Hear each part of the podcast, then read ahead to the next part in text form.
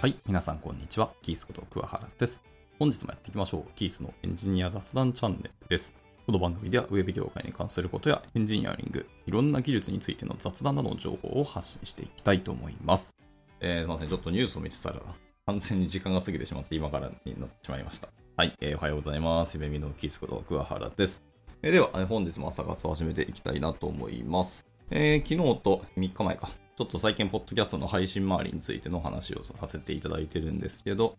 えーまあ僕がポッドキャストやってるのは、まあスタートはスタンド FM というプラットフォームを最初は使わせていただいて、まあ今も使っているんですけど、それとは別で、えーアンカー FM ですね。今は Spotify に集約をされましたアンカー FM っていうプラットフォームもあって、こちらでも配信をしてます。で、スタンド FM の方はざっくばらんに、ウェブ業界の話とかを、えーまあ、自分の今学んでいることとか思っていることを雑談しているっていう感じですね。で、えっ、と、アンカー FM の方は、まあ、タイトルがあのエンジニア雑談チャンネルっていう名前ですので、まあ、エンジニア周りの話、まあ、技術の話だったり、まあ、実装だったりとか、プログラミングの話だったりとかっていうのを、えー、雑バにまあこうやってるという、そんな感じですね。で、それとは別で、このツイッターの朝活もたまに、たまにじゃないですね。なるべく毎日やろうとしてるんですけども、な最近ちょっとできてなくて申し訳ないですけど、まあ、こちらでは僕が学んでることを発信するという目的でやってるんですけど、これは僕がその後で読む記事リストみたいな ToDo リストを作ってるんですけど、まあ、いろんな、えー技術ブログだったり、えー発信っていうところを後で読もうって思って、とりあえず後で読むリストっていうのを作ってるんですけど、まあそれがあまりにも溜まってですね、数百件溜まって読んでないのが、ずっとこう、羅列されるのを見てたら、それ自体が自分のストレスになっていくので、まあよろしくないなっていうので、えどうやって消化しようかってところで、まあそれを読んで、えー思ったことを配信するっていうこと、流れにしたら、まあ自分としては勉強するだろうっていうので、まあ途中やってたんですけど、まあちょっといろいろ、ありまして、配信周りのところで、まあ僕の環境が変わったんですね。まあその結果、えっと、技術ブログをその場で読むっていうのをやめて、読んだ後の感想を喋るような話したりとか、まあそれ以外にざっくばらんな技術周りについての雑談をするっていうような回に変わったんですよね。この後者の方のそのエンジニア雑談チャンネルの方が、えー実にあの300回の配信に、これが300回になります、実は。まあ、このツイッター配信を、まあ、アーカイブをして、で、それをまあ編集して、えー流すっていうような感じで今はやってます。なので、まあ、これも配信とエンジニア雑談チャンネルの配信は同じですね。はい。えっ、と、Spotify でも聞けますし、あとなんだっけ、アート19っていうなんか別のプラットフォームがあって、そちらでも一応流してます。まあ、メインはそちらになるんですけど、ずっと配信をやってたら、株式会社ピトパさんって会社さんが声掛けをいただいて、それに広告入れて、マネタイズしませんかっていうところで、ついにマネタイズできたんですね。いや、とても嬉しいですね。なんか、雑な配信、全然フォーマットも決まってないし、えー別に、なんですかね、ボイストレーニングも行く行くって言って結局行ってないんですけど、みたいな配信で、素人がただベラベラ喋ってるだけの配信なんですけど、それでも300回行ったっていうのはすごく嬉しくてですね、かつ、そんな広告を入れてくださるっていうのも本当嬉しくて、まあ全然儲かってるわけではないです。もう本当お小遣い程度のお金しか入ってないですけど、それでも実績としてできたっていうのはすごく嬉しいなと思いますね。まあ途中でその技術ブログを読んでたっていうのもめちゃめちゃ良かったと本当に思います。で、いろんなブログを、なるべくしかも海外の技術ブログを頑張って読んでたんですよ、その時は。で、その場でディープ L を使って翻訳をして、で、それを音読しながら、えー、だらだらと自分も勉強するし、えー聞いてくださる方も、まあ耳だけですけどね、まあ技術ブログなので画像もあったりとか、ソースコードも出てきたりするので、わかりづらいとこもあったかもしれないですけど、まあなるべく技術、学びになるものものを読んでいたんですけど、まあでもやっぱマネタイズをするってなると、その他の人たちの技術ブログを読んで、それを配信して、それがお金になるっていうのは、完全にこう他人のふんどしを借りるみたいな感じになるので、それよろしくないよねっていうのでやめたんですね。はい。なので、まあ、昔配信してたやつには確か広告が入ってないはずです。許可取ってやれば別にいいかもしれないですけど、まあ、その労力は結構時間かかるのと、自分の配信をしなきゃいけないっていうところが、や重きがあるので、それを重要視していて、まあ、そういうような感じです。で、300回やって、今はですね、もう、月に大体僕の配信、ざっくり1000回拝聴されるぐらいですかね。だから本当に無名の配信にはなります。技術のポッドキャスト配信で日本人でやっぱり有名だと、 Rebuild FM とかですかね。宮川さんがやられてるリビルド FM とか、深掘り FM とかですかね。はい。この2つとかがやっぱり二大巨頭になるかなと思います。で、あと、まあ、僕が個人で聞いてる、まあ、昨日もご紹介をしたカナダでエンジニアをやられている方2名がパーソナリティでやられているバンクーバーのエンジニアっていう配信ですね。これもすごく面白いです。やっぱ海外の話を聞けるのはすごく楽しいので、まあそれはリビルド FM とかも聞けるんですけど、あれはちょっとザ・テックみたいな感じに寄りすぎているので、まあそのテックな人を呼んで、しかもテックな話をしてるからまあそうだと思いますけど、バンクーバーのエンジニアの方の方は、もうなんか広くですね、とりあえずエンジニアの方を呼んでるのは事実で、いや技術の話もされますけど、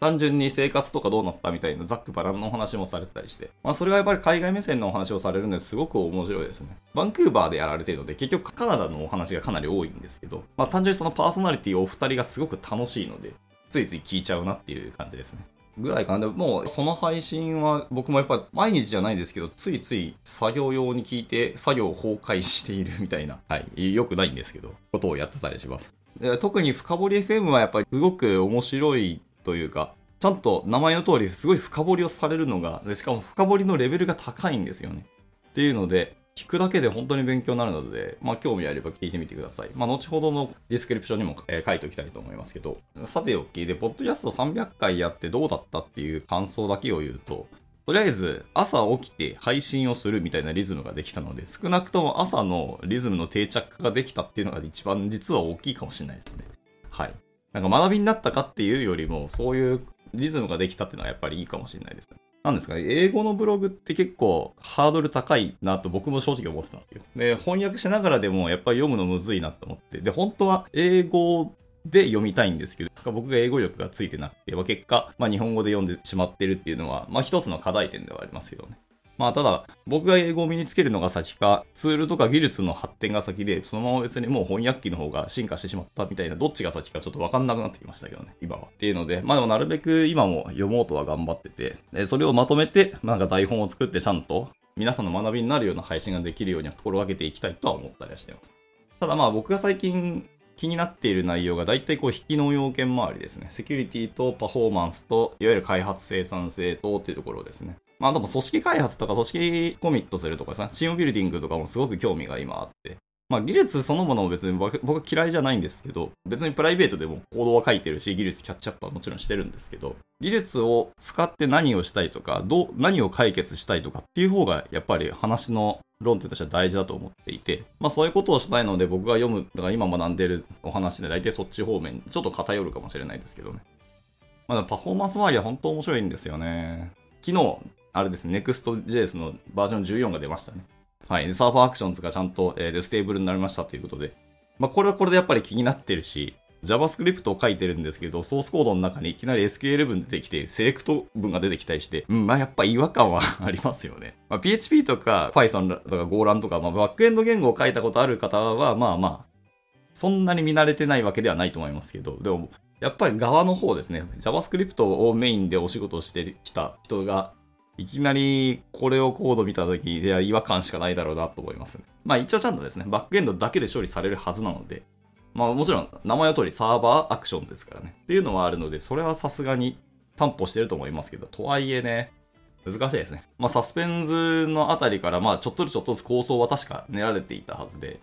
で、そこから Server Components ですね。 Components 内でサーバー側とフロント側とかで処理を分けると。より細かく、より柔軟に僕らがやりたい、表現したいことをできるようにしたっていう、 controllable になったっていうのはすごく大きい話ではあるんですけど。で、ついにそこにサーバーアクションズが入って、SQL 実行もできるっていうので、いやー、進化はすごいですけど、まあ、結果なんかフルスタックのフレームワークにたどり着きそうだなっていう感もあって、はい。やっぱエンジニアは堕落すると言ったらなんだっけ？あのエンジニアの美徳の3つの中になんか堕落だったっけ？ちょっと日本語出てこないですけど。があって、まあ、とにかくサボりたいんだなって思ったので、ワンセットになっているパッケージ化したフレームワークが欲しいんだろうなと。いちいちもうなんか調べて、これの機能のライブラリを調べて、えー、NPM インストールしてみたいなことがもう疲れたんだろうなっていうのがあって、結局フレームワークはフルスタックに行くのかな。いうのが今の流れだと思いますけど、で、どうせまたそうすると重いから、ちゃんと分割しようねみたいな話もどうせ出る気はしてて、まあそういう波があって、今は集約する波が来てるのかなっていう感覚が僕の中でありますけど、まあ、などなどそういう感じで技術のまキャッチアップは一応してはいるんですけど、ポッドキャストやってて大きいメリットの2つ目は、まあ、これ人間の脳みそもそうなんですけど、インプットだけで学びができる期間って実は何歳だっけ？小学生前半ぐらい？なんかさ、若い時は3、4歳ぐらいっていうなんか情報どっかで見た気がします。まあ、そのぐらいの時はとにかくインプットすればそのまま学びになると。人間の釣り込みとか書き込みは、まあ寝た時に書き込まれるので、まあ皆さんしっかり寝ましょうっていう話はあるんですけど、とはいえ、インプットだけで学びが出るのは本当それぐらいの年齢の時だけで、そこから先は自分の中で、えっと、咀嚼をする、もしくはちゃんとまとめるとかっていう時間が必ず必要になるんですね。で、それをや、一回はやって寝て、次また同じ内容をもう一回復習するタイミングですね。で、ちゃんと定着が始まるんですよね。一回まとめてネタだけだと、やっぱりあの、忘却曲線っていう言葉があるぐらい人間は一回忘れていくんですけど、その復習を確か3回かな ?2 回だとちょっとまだ弱いんですよ。もうちょっと時間が経つと、忘却曲線にまた飲まれるんですけど、3回ぐらい行くと割とその曲線から外れ始めるんですよね。っていうので、結果復習ってやっぱ大事だったなってつくづく感じるんですよね。で、そのでも、復習の流れにするための一番最初のまとめですよね。このまとめをするために僕こうやって今配信をしてるんだなってつくづく感じましたし、配信することで自分で喋りながら自分の脳がいろんなものをこうまとめようとして喋るので、まとめないと喋れないし、だらだら喋るっていうのは、まとめにはなってないというか、それだったらもう本当のその記事とか技術ブログとか読む方が絶対いいと思うんで。っていうのを自分の中で喋るっていくと、えー、まあ人前で喋ってる。まあオンラインとはいえ。なので、まとめができたっていうのはすごくありがたいなと思ってます。なので、まあ本当にこのポッドキャストは僕がやりたいだけ、全部僕のためだけの配信ではあったんですけど、まあいろんな方からもですね、いやそう学びになったとか、あのこの配信をやっていただいてのありがたいっていうの声をちらほら聞いたので、まあこのまま続けようかなっていうのでこう続けてきて今300回になったというところで、はい。まあ本当にお付き合いいただきありがとうございますっていうのと、まあ今後もどうせこのままだらだらやっていきたいと思います。はい。まあ僕の心情があんまこう、コストをかけずにゆるくのんびりやりたい的な話なので、数字を取りに行きたいんだったら、ちゃんともうちょっとまとめるとか、やり方とか、最初の挨拶文とか、終わりの締めの仕方とか、えー、としっかり台本作ってとか、絶対やると思いますけど、まあ、朝一だし、皆さん朝一で多分そんなに頭回ってない人もたくさんいらっしゃると思うし、まあ、人によってはその、寝起きでとりあえず流し聞きして、で、それを聞きながらまあなんか作業するみたいな人もいたりするらしい。まあ朝のモーニングルーティンをしてるっていう方もいらっしゃったので、まあそんな感じでやって、聞いていただくんだったら、まあ適当なノリの方がむしろ相性は良いのかなと。朝からかっちりまとめられた配信するのも、まあ一つではありますけど、そういうのはそういうことを得意にされてる方もたくさんいらっしゃるんで、まあ、そちらの方にお任せをして、僕は適当にゆるくやろうかなというところですね。結果的には自分のためにはでもできたなと思いますし、いろんなものがちゃんと固まってきたっていうのはすごくありがたかったので、割とポッドキャストは皆さんにもやっぱ進めてますね。自分でもやってみるといいかもしれないっていうのは思ったりしてます。ライブ放送をやるのが苦手であれば、編集をしてやればいいじゃんっていう感じがあります。まあ編集の時間はもうすぐかかるので、まあこの辺ですね、なんか編集のツールとかサービスとかが進化してくれたらすごく嬉しいなとは思います。まあ、お金かけたらいろんな多機能のやつもあったりはするんでしょうけど、まあ、編集中大変なのはその言葉のヒゲとか外部音だったりとかリップノイズとか、まあ、この辺を消すのがすごく大変で、まあ、これが9割を占めるんですけどね。っていうので、なるべくそれを自動化してくれたらありがたいんですけど、まあまあとはいえって感じですね。はい。あとですね、もともとは僕もそのポッドキャストの中身でゲストを呼んで、で、同じようにその技術の話、その方が得意としてるとか、えー、趣味でやられている技術の話をしていただくっていうゲスト配信も結構してはいるんですけど、まだまだ10名ぐらい、10名ちょっとぐらいしかできないので、今後もですね、そういう話をしていきたいと思いますし、結構有名じゃない、無名なんですけど、この人すげえなっていうエンジニアってコミュニティに参加するとたくさん出会うんですよね。で、そういう方が無名でいるのは僕がなんか悔しくなるんですよね。もっとこういうすごい人いるんだぞっていうのをこう僕は言いたい派の人なので、まあそういうのもあっていろんな方にお声掛けしていたりはします。まあ有名人の方をお呼びをして、まあその方に喋ってもらえばもちろん数字は伸びるんですけども、なんかそれは面白くないなって僕は勝手に思ってます。まあ単純にその有有名な方とか、その技術に特化した方っていうのを話は、まあその技術の深掘りができるのですごくそれはそれ楽しいし僕も学びになっていいんですけど、まあそういう話は実は枚挙にいとまがないので、そうではない今の影で頑張ってる方の情報って影だからこそ見えてるものもたくさんあるだろうし、共感も得られると思うんですよね。結構、まあ、僕採用のお仕事をしているので、別の業界から、この IT 業界に、え、飛び込んできたとか、今まさに入り始めようとしてるんだよねとか、え、職種を、例えば営業からもうプログラミングやっぱりやってみたいみたいな風に職種を変えていきたいみたいな人もたくさんいて、でそういう方に刺さるお話っていうのは、そう強くない方の方が絶対話は刺さるし、あ、こういう努力をしたんだっていうところの共感があって、じゃあ自分もまだ頑張れるなっていう風な流れになったらいいなっていうのはすごく思っています。まあ難しいですね。今からこの IT 業界に、この途中社会人になってから入るっていうのは、かなりハードルは高いと思います。今の若い子たちっていうのは、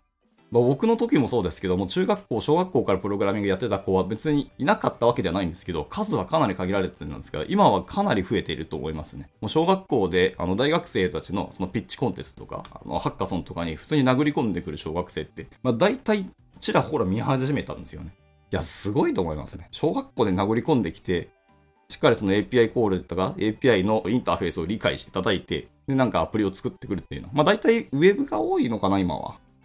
ただ、たまにこうハードウェアレベルまで IoT をやってくる小学生とかもいて、もうほんと飛び抜けてるなと思いますけど、まあそういう方もいたりするんですけど、今はもうそういう若いことところからチャレンジをしている方もいる中、社会人になって IT 系の知識をそんなに身につけなかったりとか、情報工学をしっかりやってないっていう、ねサイエンスをやってなくても、まあ技術を使えればぶっちゃけできようと思ったらできるんですよね。で、使ってから後でそれが本当にどうなのっていうちゃんと実を知るっていうのは別に流れとして良いとは思ってますけど、まあ、ハードルはすごく高いなと思いますが、でも、頑張ってることは後押しはしたいし、あの、仲間が増えることは僕もすごく嬉しいと思うので、まあそういうことの手助けとか、後押しだったり、なんか、コミュニティに入るきっかけ作りのためとか、いろんな目的があると思います。で、またいろんなゲストの方をお呼びして、えー、ざっくばらんな技術の話もしていけたらなとちょっと思っていますので、まあ、朝活のポッドキャスト配信はこのままずっと続けると思いますけど、またいろんな方にですね、あの、DM オファーをさせていただくとは思いますので、まあ、興味あれば来てみていただければなと思います。はい。まあ、こっちの配信じゃなくて、えっと、元々のそのスタンド FM の方の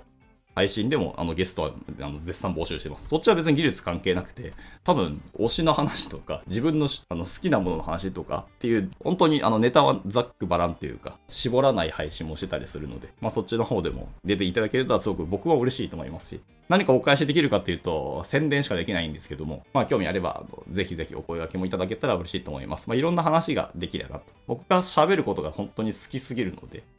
はい、雑談しながら、まあ本当はこのね、ポッドキャストのマネタイズがかなりうまくいって、もうこれだけで食っていけるので一番いいなと思います。これが理想ではあるんですけど、まあ現実はそんな甘くないので、まあお仕事も頑張るっていう感じですね。はい、さておき、まあ300回の振り返りはそんな感じでしたので、自分の中で学びも多かったし、まあ皆さんにもやっぱり還元はしていきたいとは思いますし、